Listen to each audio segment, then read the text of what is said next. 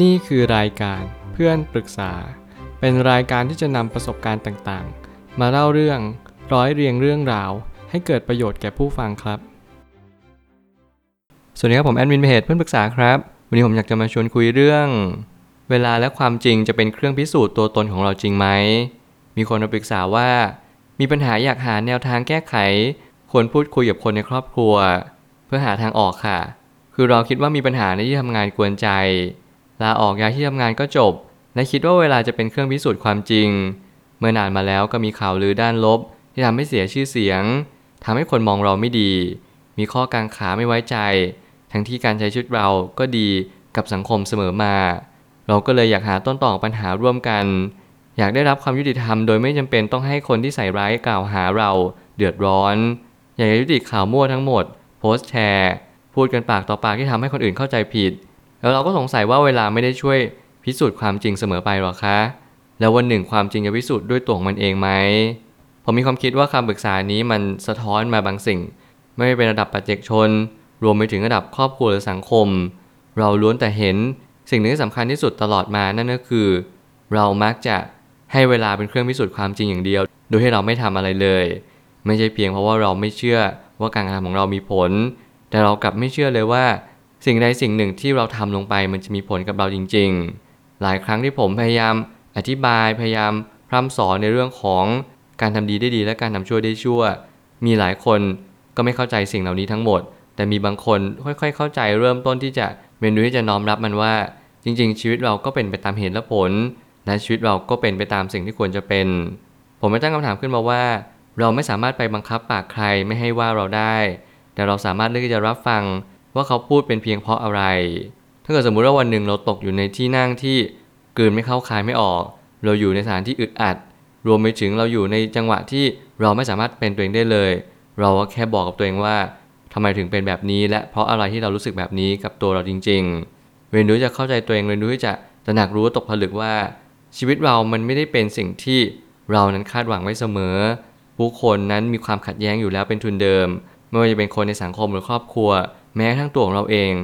เราเคยเถียงกับตัวเองหรือเปล่า เราเคยหงุดหงิดใจไหมว่าวันนี้เราไม่รู้เลยว่า เราจะทำอะไรดี เมื่อเราทำสิ่งนี้ก็เบื่อสิ่งนั้นก็จำเจ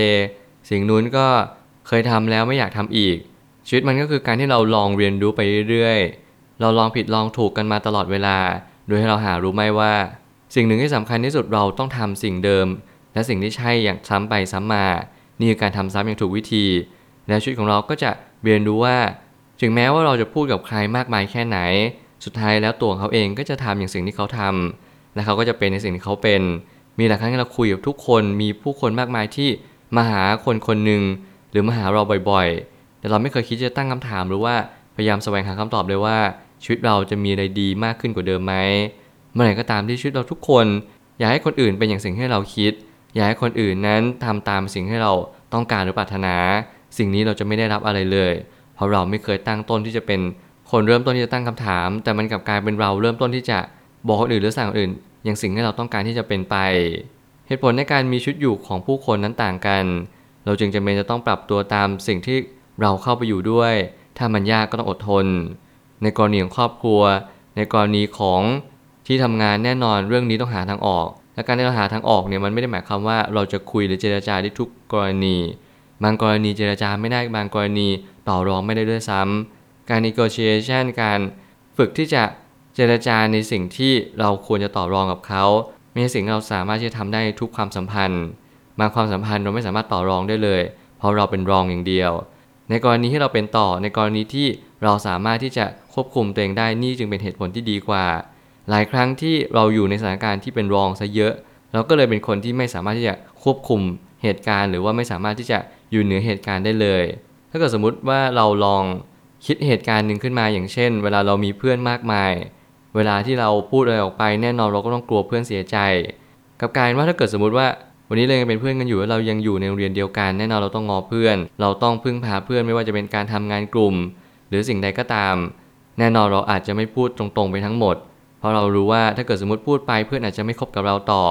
แต่ต่อมาถ้าเกิดสมมติ เราย้ายโรงเรียนเราเรียนจบไปแล้วเราโตมากขึ้น เราห่างหายกันไปแล้วเพื่อนโคจรกลับมาเจอกันอีก แน่นอนเหตุการณ์แบบนี้เรากล้าพูดมากยิ่งขึ้น นี่คือแต้มต่อนี่คือการที่เราอยู่ในโพสชันที่เป็นต่อมากขึ้นก็คือ เราไม่ต้องพึ่งพาเพื่อนเหมือนในอดีต นี่แหละจึงเป็นสิ่งที่เรียกว่า การที่เราต้องหาทางออกร่วมกัน การที่เราต้องเรียนรู้ว่าเรารู้หรือเปล่าว่าสิ่งที่เราพูดอยู่ณวันนี้เนี่ยมันเป็นไปเพื่อตัวเขาหรือตัวเราจริง ๆ เราต้องแยกให้ออกและเราจะเห็นภาพชัด ความจริงไงก็คือความจริง เวลาจะเป็นตัวพิสูจน์ตัวตนของเรา เราแค่ทำหน้าที่ให้ดีที่สุด ในข้อมูลที่เรามีณตอนนี้ก็พอ ถ้าข้อมูลที่เรามีในณวันนี้ก็คือ เพื่อนชอบจับกลุ่มนินทาเราชอบคิดปรุงแต่งพูดสิ่งมั่วซั่วไปหมดเลย เราไม่ได้เป็นอย่างสิ่งที่เพื่อนคิด ปล่อยให้เวลาทำงาน บางครั้งเนี่ยเราก็แค่เป็นตัวเราเอง เรียนรู้รับรู้ว่าเราไม่สามารถเปลี่ยนแปลงใครได้ บางครั้งบางเวลาเพื่อนเราอาจจะเป็นคนเปิดประเด็นอาจจะเป็นลีด ในบางกลุ่มของการนินทานั้น เราปล่อยเข้าไปก่อน นี่ไม่ใช่เวลาที่เราจะไปงัดเขาเลย แต่ถ้าเกิดสมมติเมื่อไหร่ก็ตามที่เราถึงเวลาเราต้องรู้ด้วยตัวของเราเองว่า นี่คือเวลาของเรา ทุกคนจะมีเวลาเพื่อแสดงตัวเอง แสดงสิ่งที่เราเป็นจริง ๆ นั่นแหละจะเป็นเวลาที่เราพยายามที่จะงัดเพื่อนในอย่างถูกวิธีและถูกเวลา นี่แหละคือจังหวะที่ใช่ และเราควรจะทำแบบนี้ไปเรื่อยๆ การลาออกการตัดครอบครัวออกจากชีวิต ไม่เคยช่วยให้ทุกอย่างดีขึ้น เพราะสิ่งเหล่านี้คือปมปัญหาที่ใหญ่ที่สุดที่ทุกคนสอบตก ถ้าเกิดสมมติว่าเราเรียนรู้เรื่องของปมปัญหาชีวิต และเราเอาปมปัญหาชีวิตเป็นเหมือนกับโจทย์ที่ธรรมชาตินั้นให้มา ผมมักจะเปรียบเทียบว่าปมปัญหานี้เราทุกคนมักจะสอบตกเป็นประจำ เรามักจะต้องสอบซ่อมด้วยวิธีการที่เราต้องอดทนกล้ามกืนจิตใจที่เราต้องทำแบบนี้ต่อไปเรื่อยๆ แน่นอนผมอยากพูดว่า จริง ๆ แล้วการที่เราอดทนเนี่ยมันไม่ได้เป็นไปเพื่อ เราอดทนเพื่อให้ครอบครัวเราอยู่ หรือว่า การทำงานของเราดำเนินต่อไปได้ เพียงแต่ว่าเราอดทนเพื่อตัวของเราเอง เราฝึกปือตนเองเพื่อที่จะเรียนรู้ว่า วันนี้เราควรทำอะไรเพราะอะไร มันไม่ใช่ว่าเราอดทนไปเพื่อ วันหนึ่งเราจะมีชีวิตที่แย่ลงหรือว่าเราจะมีชีวิตที่ตกต่ำลง แน่นอนว่าบางครั้งเนี่ยไทม์ไลน์ของชีวิตมันอาจจะสับสนนิดนึงแต่คุณสมบัติที่สำคัญในชีวิตที่ผมอยากที่จะให้ทุกคนฝึกนั่นก็คือความอดทน ความอุตสาหะ ความมุ่งมั่นปรารถนา ที่เราจะมีชีวิตที่ดีขึ้น มากยิ่งขึ้น สุดท้ายนี้ชีวิตคือการทดสอบ มันคือบททดสอบที่ยิ่งใหญ่ที่สุดในโลก ก็ในเมื่อโลกนี้คือสังเวียนของการต่อสู้ นั่นก็คือต่อสู้ต่อสิ่งภายนอกและสิ่งภายในไปพร้อมกัน ถ้าเราลองเรียนรู้การต่อสู้จากสิ่งภายนอกและสิ่งภายใน สิ่งที่สำคัญที่สุดก็คือ เรารู้เปล่าว่าเรากำลังอยู่บนเวทีไหน คู่ต่อสู้เราแข็งแกร่ง เก่งกาจสามารถมากเพียงใด ถ้าเราเรียนรู้แบบนี้ฝึกปือตนเองไปเรื่อย เราก็จะเข้าใจว่าคู่ต่อสู้นี้วันหนึ่งก็ต้องมีแพ้ ทุกคนมีจุดอ่อน ทุกคนมีจุดแข็ง รวมถึงตัวเราก็เป็นอย่างนั้นเช่นกัน พยายามกำจัดจุดอ่อนของตัวเอง พยายามมองเห็นจุดอ่อนของคนอื่น และพยายามเรียนรู้ว่าสังคม มันเป็นเหมือนประมาณว่า คนที่แข็งแกร่งกว่ามักจะเป็นผู้นำเสมอ ถ้าเกิดสมมติเราเป็นคนอ่อนแอก็จะมักเป็นผู้ตามเสมอ นี่ยังเป็นสิ่งที่เป็นเรื่องของกลไกของธรรมชาติไม่ต้องกังวลไป มันเป็นเรื่องของความเป็นปกติของสังคมของสิ่งมีชีวิต เราแค่เรียนรู้ที่จะปรับตัวตาม ความดีเรายังคงรักษาและทำได้อยู่ แต่บางกรณีบางจังหวะ ความดีไม่เคยช่วยอะไรเรา ไม่ใช่ว่าเราเป็นคนไม่ดี แต่ให้เรามีความดีที่ลดน้อยลงหน่อย ใช้เหตุผลมากขึ้น